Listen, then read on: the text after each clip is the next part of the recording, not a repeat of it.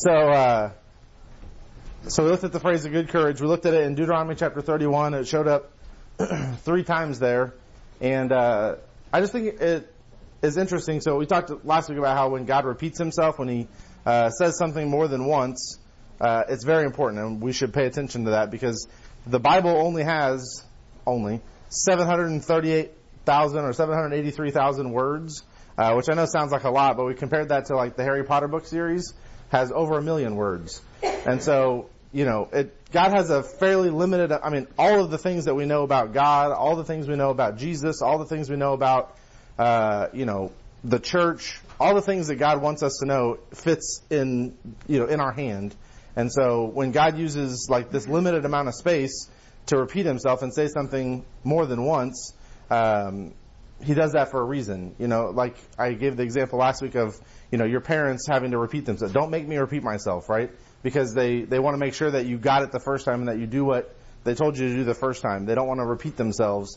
And so when God repeats himself, uh, it's, sometimes it's as a, you know, like, I can't believe I have to tell these people this thing again. Sometimes it's like, hey, I really want to make sure that you know this thing. Uh, and so when he repeats himself, he uses this phrase six times, and he does all of it within just a couple chapters in the Bible.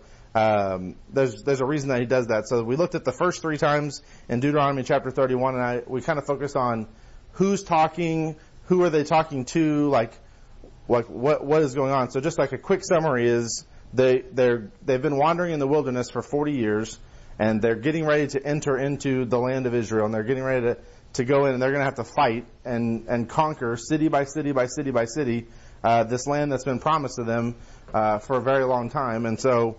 Um, they're getting ready to go into like a, you know, a several year long battle basically.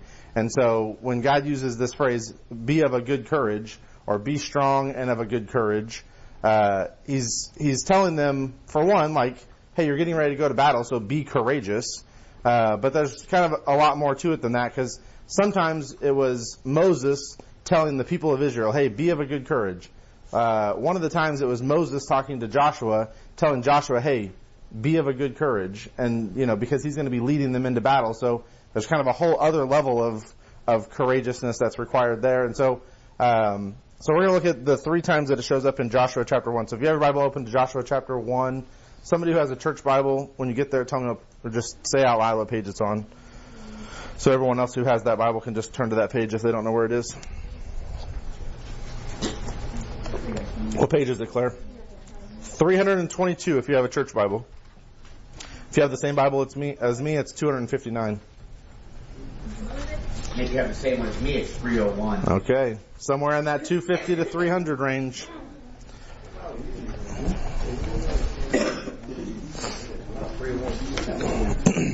All right, so... Uh, oh, Joshua. Um, never mind. I lied. It's not three oh one in Nick's Bible. So, uh, Moses, who's been the leader of Israel for the last forty years, he led them out of captivity in Egypt. Are you going to tell me what page number it's on in yours? No, what? Joshua chapter one. I can tell you what, what, what mine is. That's okay. Okay. So, Moses led the people out of Egypt. He led them, you know, across the Red Sea. He did all the, uh, you know, the plagues in Egypt to get them out of there. He, he, he was part of the parting of the water. And Joshua was with him that whole time. They wandered for forty years in the wilderness. And right before they get to the Promised Land, Moses dies. And so, uh, so he died at the very last chapter of Deuteronomy. And so the very next thing is, is the book of Joshua. And it starts off in verse one. It says, now after the death of Moses, the servant of the Lord, it came to pass that the Lord spake unto Joshua, the son of Nun, Moses' minister, saying. All right, so now for the next several verses, God is going to be talking to Joshua specifically. And he's going to kind of give him uh, a charge of sorts. And so um, so verse two says, Moses, my servant is dead. Now therefore arise, go over this Jordan. That's the Jordan River, and that's the border of the Promised Land. So they're going to go over and enter into the Promised Land. Thou and all this people unto the land which I do give to them, even to the children of Israel, every place that the sole of your foot shall tread, that that have I given unto you, as I said unto Moses, from the wilderness and this Lebanon, even to the great river, the river Euphrates, all the land of the Hittites, and unto the great sea going down toward, uh, sorry, great, un, unto the great sea toward the going down of the sun shall be your coast. So he's basically just telling him, here's going to be the borders of the land. He kind of lays it out based on these, these landmarks. Um, verse five, there shall not any man be able to stand before thee all the days of thy life. As I was with Moses, so I will be with thee. I will not fail thee nor forsake thee. Be strong and of a good courage, for unto this people shalt thou divide for an inheritance the land which I swear unto their fathers to give them. And so God is talking directly to Joshua, and he's he's kind of giving him one last, like, you know, kind of like a pep talk before he goes into the promised land. And so he gives him kind of all this good news, like, hey, or the, the bad news is Moses is dead, which that already happened. He already knew that. But he says, hey, just like I was with Moses, just like all those things that you saw me do with Moses, how he was able to do all these plagues and how he was able to part the Red Sea, and he was able to get water from a rock, and he was able to get uh, manna falling from heaven to feed you guys while you were in the wilderness. All of these things that I did for Moses, and all the, you know, squabbles that he had to deal with, and, you know, all of the things that Moses did, just like I was with him and, and he was able to do all those things, I'm going to be with you. Okay, so that's that's like a really um, encouraging thing to hear from God. But listen to some of these phrases that we just read. It says, go over this Jordan unto the land which I give to them. So God has already, like, promised it. It's called the Promised Land. That's what we call it, right? So he's already promised it to him. So when God makes a promise and says, this is going to be your land, uh, God's going to fulfill that promise, right? He's going to use Joshua to do it, but Uh, you know, he's trying to tell Joshua, like, hey, there's no reason for you to be afraid. I've already promised this land to you guys.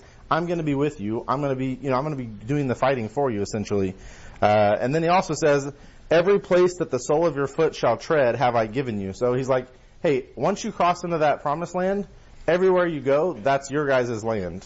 And, uh, and so, you know, he's just, he's reassuring him. Uh, he gives him all the dimensions of the land. You know, he tells him from this river to this river to from the Great Sea to this. And he tells him, you know, here's the borders of the land that I'm giving you. And then in verse uh, verse five, it says, there shall not any man be able to stand before thee all the days of thy life. That's a cool, like, I mean, as a as a man, or as, especially for him as a soldier, uh, hey, no one's going to be able to, like, beat you. Like, no one is going to be able to stand against you. It doesn't matter. Because the land that they're going into to fight is filled with giants. Okay, that's why they didn't want to go into the Promised Land originally. So, I mean, like, we talk about David and Goliath and how cool it is that David beat Goliath, and it is cool. Uh, but this this land that they're getting ready to go take doesn't just have one Goliath. Like, a lot of the cities here have a lot of giants. And so for him to tell Joshua, hey, nobody is going to be able to stand against you. It doesn't matter how big and strong this person is. Uh, you are going to win uh, all of these battles. No one is going to be able to stand against you. Uh, so that's a cool promise. And he says, as I was with Moses, so shall I be with thee. Uh, that's also cool because Joshua was there. He was kind of Moses' right-hand man for the whole time they were wandering in the wilderness. And so for him to say, just like I was with, jo- with Moses, I'm going to be with you, that should give him some reassurance, right? Uh, he says, I will not fail thee. I will not forsake thee. Okay, all these things are things that God also promises to you. So as we go through this, or any any study that we do in the Bible, uh, we should always kind of be trying to pick out things that, how we can apply this in our life. Okay, so probably none of us are going to physically fight a giant. Um, probably none of us are going to go, uh, you know, conquering lands. Uh, maybe some of you guys go in the military, but, uh, you know, we're not conquering lands for the most part anymore. Um, so maybe those things don't d- directly apply to you, but all of us have, like, things that we have to overcome in life, gi- gigantic things, you know, enemies within our own, maybe within, within our own mind. Maybe it's, you know, thing, things that we have to deal with at school. Maybe it's things we have to deal with at home. Like, all of us have some kind of giant, some kind of difficult thing that we have to face. And so, you know, as God reminds Joshua, hey, I'm going to be with you. Hey, I am with you. I'm not going to fail you. I'm not going to forsake you. Everything that you're, that, you're going in to possess, I've already promised it to you, right? These are some things that we can take and, like, apply them in our life. No matter what we're facing, God is with us, right? And uh we're going to talk a little bit more about that here in just a minute when we get further into this chapter. But uh so at, as we go through it, though, just be thinking, like, the things that God's promising to Joshua, uh you know, the, a lot of those same things we can apply in our own life, uh whether in a physical sense or maybe in a spiritual sense. So when you get to verse six and he tells them, be strong and of a good courage, uh, he gives them this, this prophecy. And we talked, uh, probably a couple months ago now, we talked about prophecy and how a lot of times when we talk about prophecy, we're talking about, you know, oh, this, this prophet Isaiah, he wrote some stuff down about Jesus being born and that happened hundreds of years later, right? Or maybe some stuff in, you know, one of the other prophet, uh, books, they wrote some stuff about Jesus coming back. And that still hasn't happened. So they're prophesying about things thousands of years in the future. So a lot of times, and that, that is prophecy, but a lot of times when we think about the word prophecy, we're thinking, oh, that has to be like hundreds of years later or thousands of years later in order for it to be a prophecy. But it really doesn't have to be that long for, for it to be a prophecy. Hey, grab, you can grab a chair over there if you want. Uh, sometimes God will say, hey, Joshua, this is going to happen. And then like the next day or later that day or a week later, it happens just like he said it was going to happen. So when God has, when he, when he prophesies something, uh, God's not guessing that it's going to happen, right? Like God knows that it's going to happen. So when he tells them, for unto this people shalt thou divide for an inheritance the land, which I swear unto their fathers to give them. He's telling them, hey, once you guys have conquered all of this, uh, you're going to be the one divvying up all of this land. Well, this is Joshua chapter one. In Joshua chapter uh, thirteen, he starts divvying up the land. So just a few chapters later, now it ends up being a few years later for them, but Joshua goes in and he's doing this. He is dividing the land uh, among these people for an inheritance. So God kind of slips that in there like, you know, hey, Joshua, here, you know, a little, a little bit later from now, you're going to be dividing this land. So he's trying to help them think like, hey, I know you're getting ready to go in and face all these giants, but not too long from now, you're going to be, the land's going to be conquered, and you're going to be divvying up the land between all the the, the um, tribes of Israel. And so, um, any time that God says He's going to do something, and then He does what He says He's going to do, in Joshua's life, in David's life, in Paul's life, in our life, right? When God says, "Hey, I'm going to do this," and then He does it, that gives us more confidence, right? More Uh, faith in what God says because we've seen Him do it before. Okay, so when, when He tells Joshua, hey, this is going to happen, uh, just a few years later when that happens, that's going to, you know, that's going to reinforce uh, Jo- Joshua's faith in what God is saying. Um, there's a lot of verses in the Bible that talk about how God's going to give us uh, strength. He's going to give us courage. He tells us that He's never going to leave us or forsake us. Um, you know, He tells us in Philippians that I can do all things through Christ, which strengthens me, right? We read some of these verses or we talk about some of these verses and it's like, well, yeah, okay, God says I can do all things through Christ, which strengthens me, but that doesn't apply to, you know, maybe we don't say it out loud, but in our mind we're thinking, well, that doesn't apply to this situation, or I don't really need to consult God on this situation. I can just, I can take care of it. I can, you know, power through it, or, uh, you know, whatever, whatever things we come up with in our mind, we kind of think, oh, these verses don't really apply to me, or this isn't really talking about me.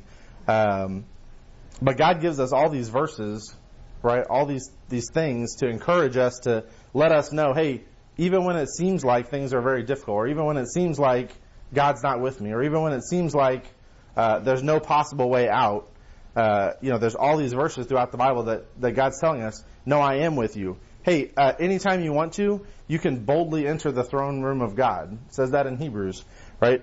We can go t- before the Lord in prayer. When we, when we pray, uh, our prayers are taken to God's throne room. It's, it's as if we have been, you know, transported to heaven and we're standing before God and we're telling Him, hey, I really need help with this situation, or thank you for helping me with this situation, or, you know, thank you for blessing me with this, or whatever. Anytime we're talking to God, uh, it's as if, I mean, God is, God is everywhere, right? So it's as if we are standing before Him face to face talking to God, um, and, and giving Him our requests or giving Him our praise or giving Him our thanks or whatever we're doing in our prayer.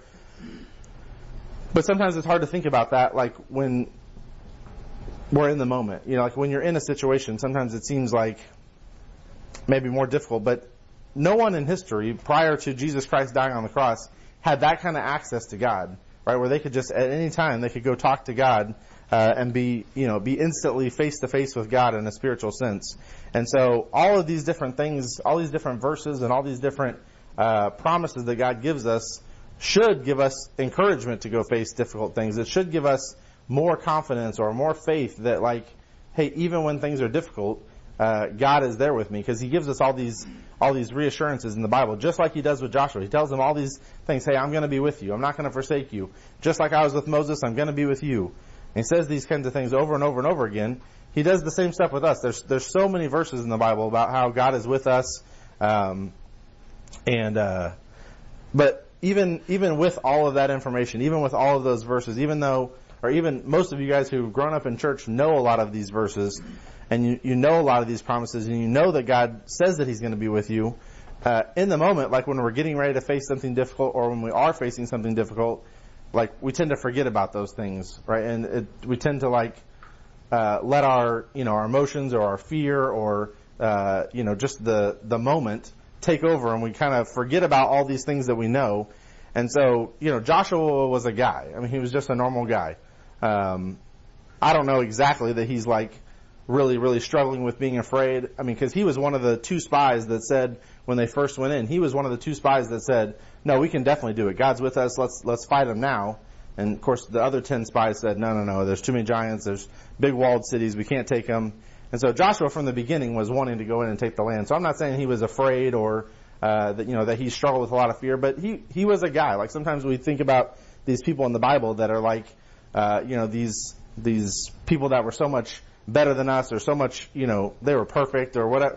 That's not the case. He, he was a guy. I'm sure he struggled with some kind of insecurity, some kind of fear, some kind of, uh, problem. The fact that God repeats this phrase, a good courage, over and over and over again, um, you know, kind of reassures in me that like, hey, He's telling Joshua this for a reason, because maybe Joshua wasn't afraid to go in and fight the battle. I mean, he was a soldier, so maybe that wasn't the fear for him. Maybe leading millions of people into battle, knowing that some of those people were going to die, maybe that was the thing that he was afraid of. Even even like your most, you know, hardened veteran uh soldiers and leaders and, you know, generals and colonels and all that, even those guys struggle with, I'm I'm in control of the people underneath me, their life. They go into battle, some of them are not going to come home. Like people like people who are in leadership in the military, they know that. And so that's a big burden to carry. So maybe that was something that Joshua was, was struggling with. Maybe not the fear of the actual battle itself, but maybe the fear of having to, uh, you know, lead people into battle knowing that some of them weren't going to come home. Maybe he was afraid of, you know, once we take all this over, now I'm going to have to be in charge. I'm going to have to, you know, I'm going to have to be the one that's, that's, uh, making decisions and, and, you know, ruling over these people and, and having to deal with all the, the squabbles and the issues that rise up. You know, maybe it was those kinds of things. I don't know what it was exactly, but, uh, you know, God reminding him over and over and over again to be strong and of a good courage tells me that, you know, he needed a, that reassurance, uh, just like some of us do. So, uh, sometimes people talk about Christianity or we talk, or they talk about the Bible and it's like, uh, have you guys ever heard the term blind faith? Like you're, you're believing that on blind faith. Like you're just trusting in what the Bible says. Like how could you believe this book that was written thousands of years ago by people you never met? Um, you know, or whatever the thing is, like they come up with things and say, you're just, you're just trusting that on blind faith.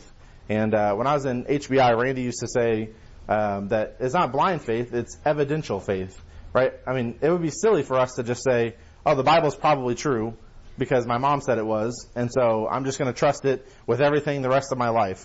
Uh, that would not be a good, uh, I mean, it'd be good if you trust the Bible, but not just because somebody told you that you should or told you that it was true.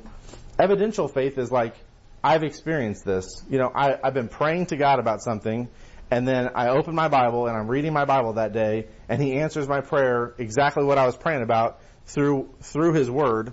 Uh, you know, that, that's some confidence building. That's some faith building. That's some evidential faith, right? Or um, just when you've experienced it in a different way than just, it's probably true. You know, I mean, I don't, I, I never met Joshua. Like, I, you know, I don't know a lot about Joshua other than what's written down in the Bible.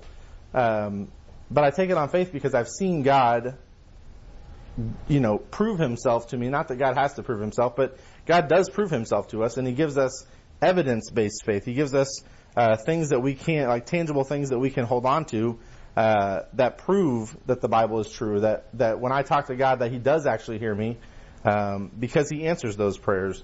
And so... Um, So the more things, the more times that God proves Himself or the more times that God shows up and answers prayer, the stronger that makes my faith, the stronger that should make your faith. Uh, you know, maybe you don't have a lot of experience with God showing up and answering your prayers. Well, maybe you should pray more. Maybe you should read your Bible more. And God can do those things. But, like, if we just expect, oh, God's going to just show himself to me in some, you know, magical, mysterious way, uh, God shows himself to you through prayer, and he shows himself to you through his word. So if you're praying and you're reading, and you're praying and you're reading, God's going to speak to you. He's going to show up and answer the prayers. He's going to show you some cool things out of his word. Uh, those things are going to correlate, and it's going to give you um, more faith because uh, it's been proven out. um,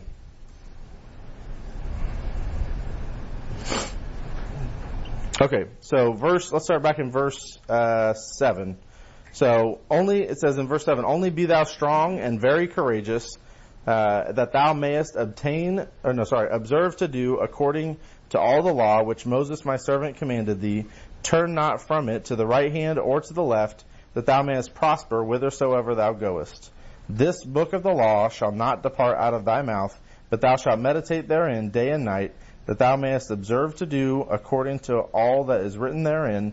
For then shalt, thou shalt make thy way prosperous, and then thou shalt have good success." Uh, I don't know if you guys have ever heard that That uh, verse eight there is the only time the word success shows up in the Bible. And uh, a lot of people use that passage, you know, whatever they're talking about, uh, you know, how to how to have success in your life. Because it tells, it tells, God's telling Joshua, here's how you have good success. And so you can apply that uh, certainly in your life that, hey, if you want to be successful in life, uh, it's not necessarily about how much money you make or what kind of a job you have. Uh, this says that this book of the law shall not depart out of thy mouth, but thou shalt meditate therein day and night. So we should be, the book of the law for, for Joshua was literally the first five books of the Bible, right? The law of, of Moses, right? That, that Moses wrote down. But for us, we have the whole Bible now, right? Joshua did not have the book of Joshua. He didn't have, you know, the book of Romans. Like, he didn't have a lot of these books of the Bible. He had the first five books and that was it. But God's telling him, hey, this book of the law, like these, the Bible that you have, the words of God that you do have, uh, you better be meditating on those things day and night. Uh, don't let them depart out of your mouth. Uh, and then, more importantly than all that, that thou mayest observe to do all that is written therein. So, spend time in God's word, he's telling Joshua. Spend time in the word that I've given you. Also, be thinking about it, even when you're not in it. Meditate on it day and night. Meditate is like, think, think about what you've read. Think about what's going on. Think about how that applies to your life. Think about, like, just, you know, be, you can't obviously read your Bible twenty-four hours a day, right? But you can be kind of meditating on something. If you read your Bible in the morning and then throughout the rest of the day, you'll be thinking, man, that, that verse was talking about this. And you can be thinking about that even when you're doing other things, right? And so he's telling Joshua, hey, read my word, meditate on it, think about it regularly throughout the day. Because if you do that, then you're going to be able to do the things that it says in the word. And then thou shalt make thy way prosperous, and then thou shalt have good success. Okay, so uh, for us, it's the same thing. If you spend time meditating or reading God's word, thinking about God's word, and then doing the things that you've read in God's word that it says that you should do, uh, you're going to be prosperous. You're going to have good success. It may not be financial. It may be financial. Who knows? Uh, it's going to be whatever God uh, has for you, but that's how you have a successful life. And so he's telling he's telling Joshua, hey, I know, you know, maybe you're worried about this thing or that thing. I'm going to be with you. I'm not, not going to forsake you. He tells him all those things, and then he te- and then he reminds him, hey, dude, the, your main focus, your main priority should be my word. You have this book of the law. Read it, meditate on it, do it, um, and if you do that, you're going to be successful, Joshua, or you're going to be successful, all of you in this room. Um, Okay, so verse uh, nine. Have not I commanded thee, be strong and of a good courage. Be not afraid, neither be thou dismayed. For the Lord thy God is with thee, whithersoever thou goest. Okay, so our phrase shows up again. and uh, But this time he says, have not I commanded thee? That's like one of those rhetorical questions. He's not asking him for an answer. He's telling, he's reminding him, hey, I already commanded you. Be strong and of a good courage. So this is a little bit of a different approach than the other the first four of these times that we've seen it show up. It's not like, hey, I'm going to be with you, so don't be afraid. Or, hey, don't be afraid because I've already promised this to you. Or, hey, don't be, you know, Moses telling the people of Israel, hey, guys, don't be afraid. God's with us. Right? There's different uh, contexts for each one of these. This time, though, God says, have I not commanded you? Like, I'm not suggesting that you be of good courage. I'm telling you, be of a good courage. I'm, I'm commanding you to be courageous because the people, he's telling Joshua, the people of Israel need you to be courageous. What kind of uh, leader, military leader especially, is going to lead his troops into battle who's afraid? You know, like, if he's afraid, uh, that's going to rub off on the guys that are following him into battle, right? He, as a leader, needs to be courageous. Um, and so God's reminding him, this isn't a suggestion. I'm not asking you to be courageous. I'm telling you, you need to be courageous for all of the reasons that I've already given you. I'm with you. I'm going to do the fighting. I've already promised this, et cetera, et cetera, et cetera. I'm telling you all those things because I need you, Joshua, to be courageous. I'm commanding you to be courageous, right? For us, for you guys who are saved especially, when you go to your schools, whether, I'm not saying like you have to get up in front of your whole school and preach the gospel, although if you have an opportunity, that would be awesome. But go into your schools like courageously, right? Look for opportunities where maybe you can share the gospel with somebody. Uh, if somebody sees you and they identify that there's something different about you, hey, that the way that person carries themselves is different, right? That kid, I've noticed, doesn't cuss the way that we cuss. That kid isn't always talking about this thing or that thing. When we're looking at the stuff on our phones that we shouldn't be looking at, this person turns away from that, or he says we shouldn't be doing that, right? Or whatever the thing is. However, you can be courageous in your, like, in your own circle of friends. Like, stand up for what's right. You know, like, do something, uh, you know, verbally say something, which can be very scary. Hey, I would prefer if you don't talk like that around me. You know, maybe it's something like that. Maybe you pray over your lunch in the lunchroom. That can be, like, a scary thing to do, right? Whatever it is, like, there's all kinds of ways that, that you guys can be courageous. There's all kinds of ways that, that I can be courageous. And so, you know, God has commanded us, like in Matthew twenty-eight, right? Go ye therefore and teach all nations. Like, we have a commission, we have a commandment from God that says, hey, I want you guys to tell people about Jesus. That is our job as Christians. Well, that can be scary, God. You don't know my friends. You don't know my situation. I don't know enough about the Bible, et cetera, et cetera, et cetera. We have all these different reasons why it's hard to be courageous. And so Joshua had reasons to not be courageous. God, there's literally physical giants in this land. There's way more of them than there is of us. They have these big, gigantic walled cities with archers on top. They're going to take us out before we even get to the building. How are we even supposed to get to the city? They can take us out from a distance, right? All these different excuses and reasons that to not be courageous, right? There's there's tons of them. There's always reasons to not be courageous. But, uh, you know, after God repeating himself over and over and over again, he finally tells Joshua, and I'm not saying that Joshua was like fighting him on all of this. I wasn't, I'm not saying like Joshua was defiantly telling God, I can't be courageous. That's not what I'm saying. But God gets to the point where he's like, I need you, Joshua, to be courageous as you enter the promised land because these people need to see that in you. The people who are following you need to know that you have courage so that they have courage so that they can go in and do the thing that I need them to do, which is to go take over this land. And so for you guys, a, a really easy, good application is be courageous. When you go into your schools or, you know, uh, Nick was asking all of you guys what you're doing for Thanksgiving. Some of you guys have family members who are not saved. So when you go to Thanksgiving dinner, you're going to be eating with people who aren't saved. I'm not saying you're going to need to preach the gospel at the dinner table at Thanksgiving, but maybe your family, maybe your grandparents, your aunt and uncles, maybe they don't pray at Thanksgiving, or maybe they don't talk about what they're thankful for. Maybe you can say, hey, we've been talking about this in, in my class at church. Can I pray over Thanksgiving dinner? Or, hey, can we all go around and say what we're thankful for?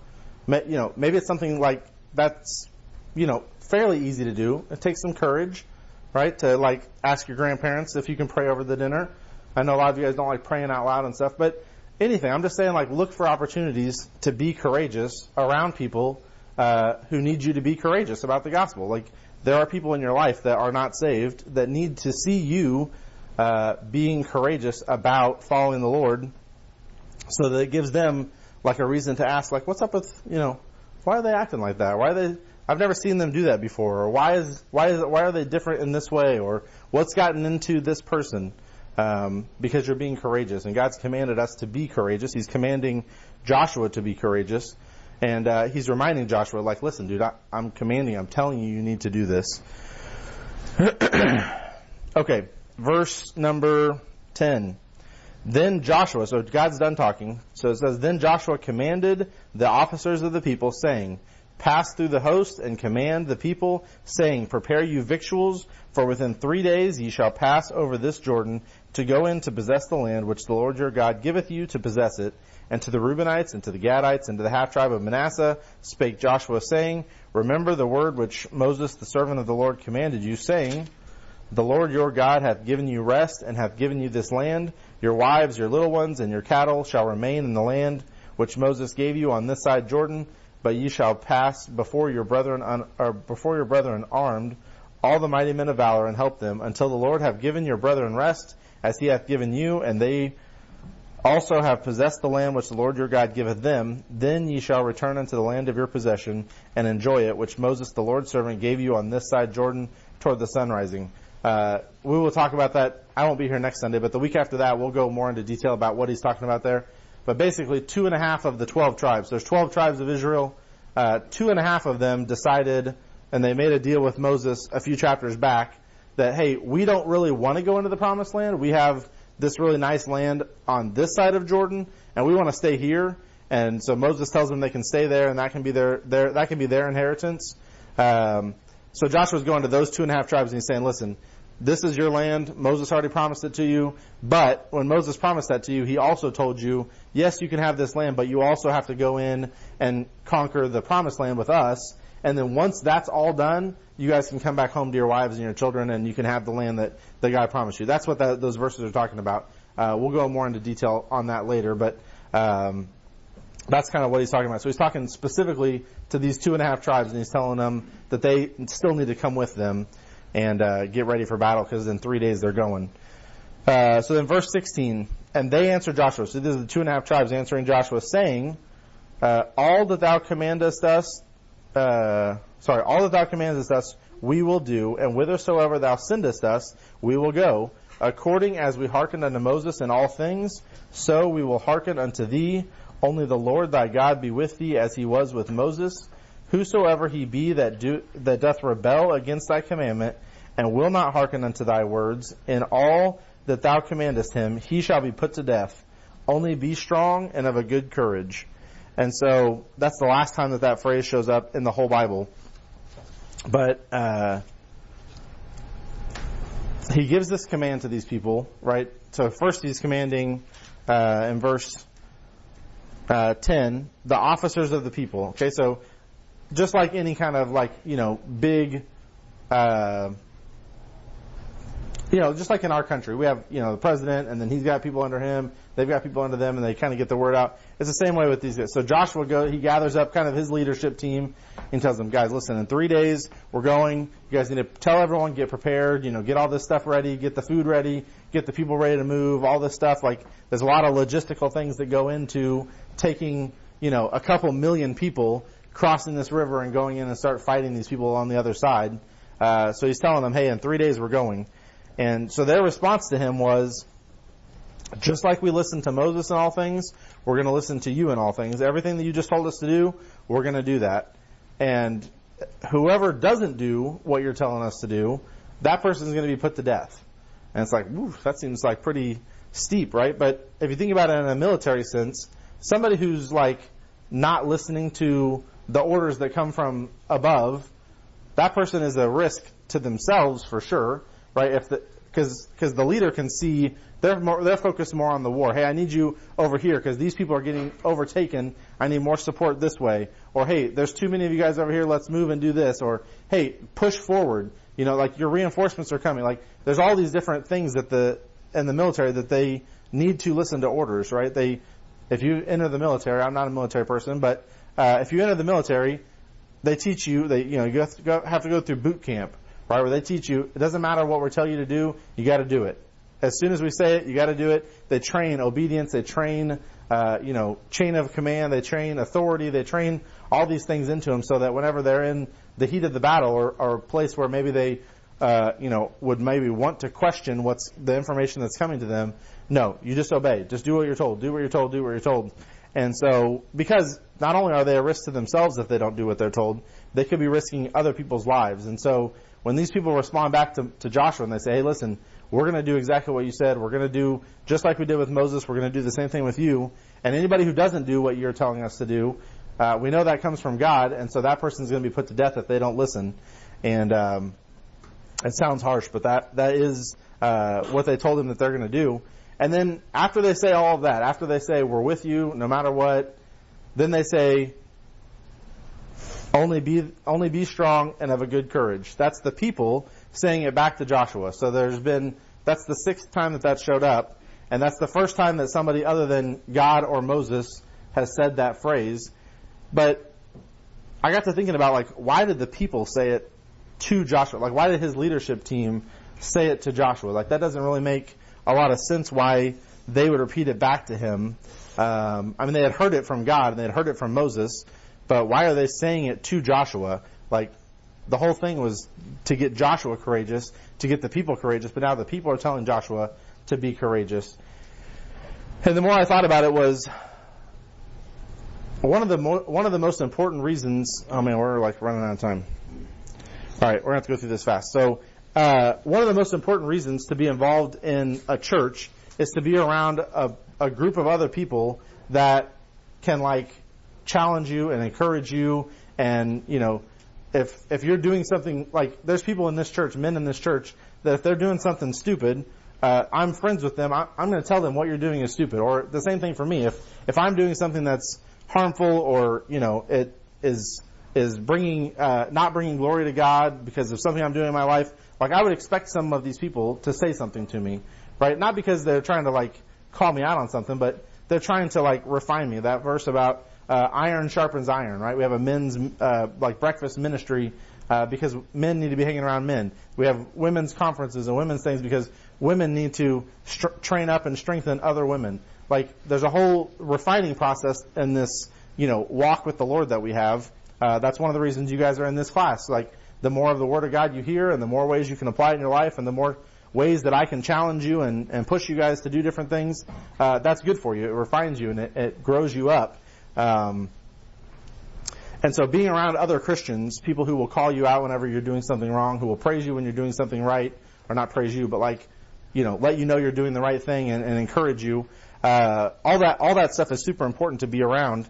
And, uh, so when we got, when I was, uh eighteen years old, my dad came to me and said, hey, uh I want you to pray about something. I don't want you to give me an answer for a week. I want you to pray about it, think about it for a week before you give me an answer.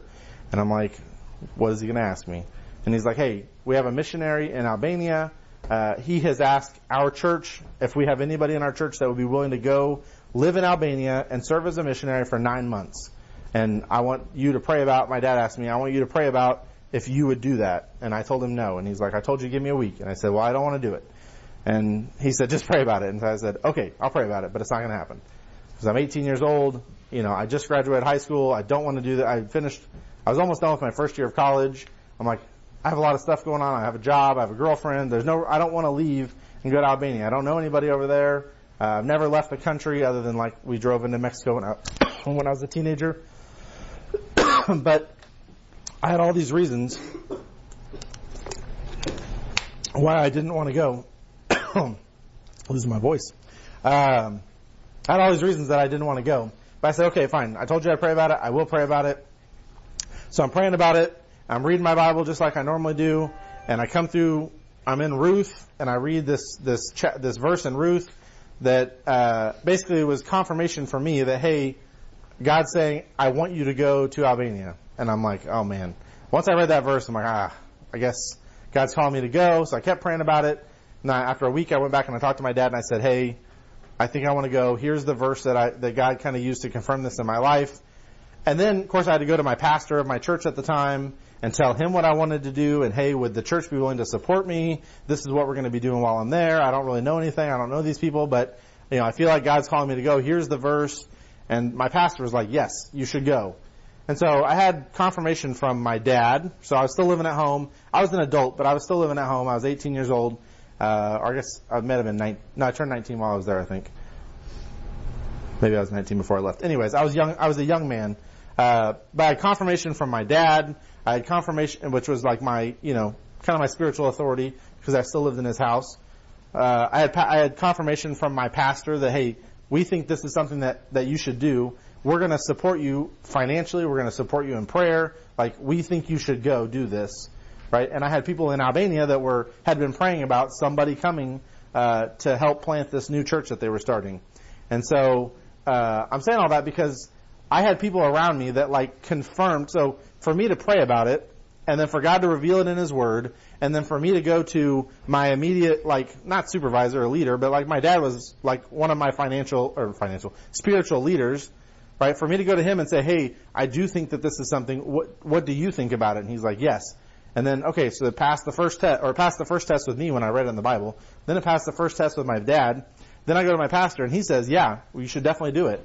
And so, you know, I'm going through this, this, this kind of checklist. At the time, I didn't realize all of this, but as I've gotten older and I've uh, been more involved in ministry, I kind of understand, okay, this is why we need people around us, because sometimes we get that, like, we read a verse and it's like, oh, this verse says this. That means that God's trying to tell me to do this. And we get all, you know, emotional about it, or we get like, this is something I really want to do. And here, this is a verse that says that I should do it, you know. And maybe it's not a wise thing to do. Maybe that's not God telling you that. Maybe it's just you reading into the Bible instead of letting the Bible tell you what, what you should do. So going to Albania was something I did not want to do. So I knew that if the Bible was telling me I should go, if God was telling me I should go through the Word of God, that that was something I should take seriously, because it was the opposite of what I wanted.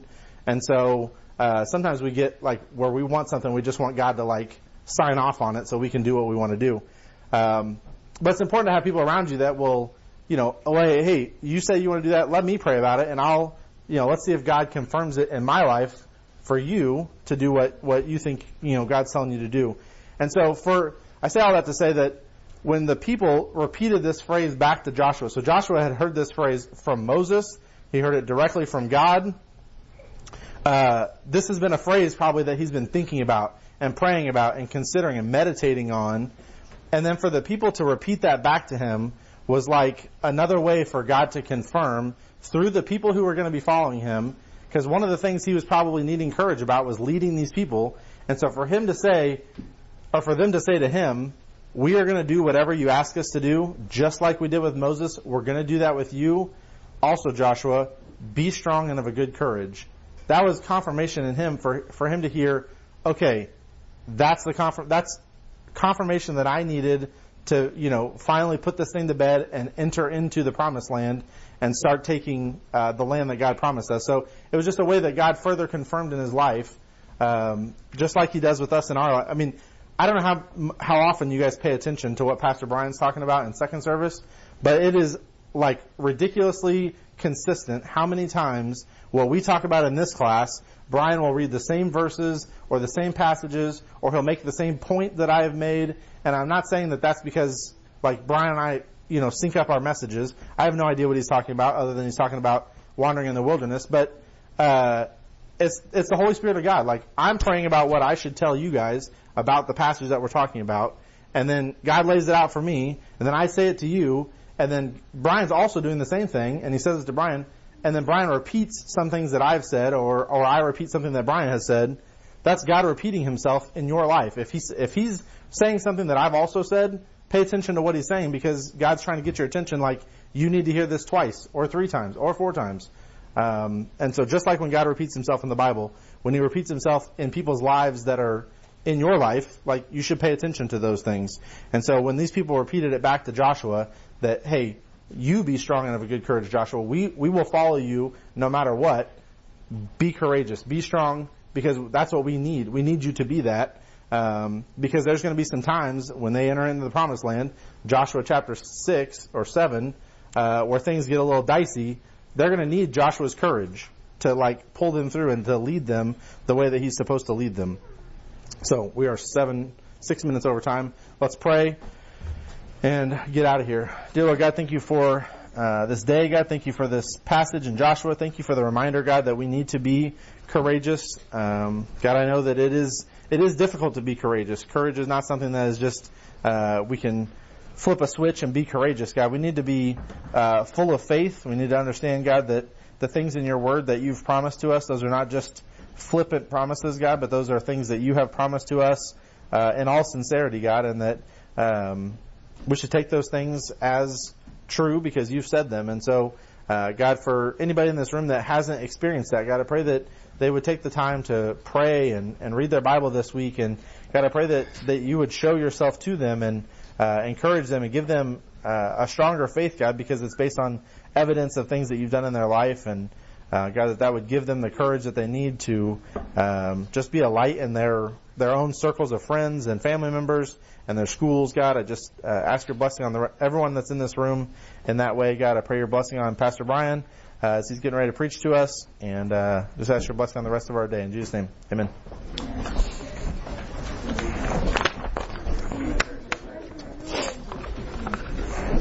What's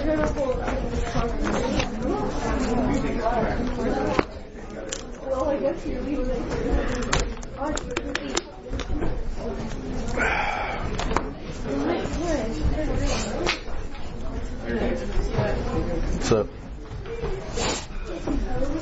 It's out. Or not.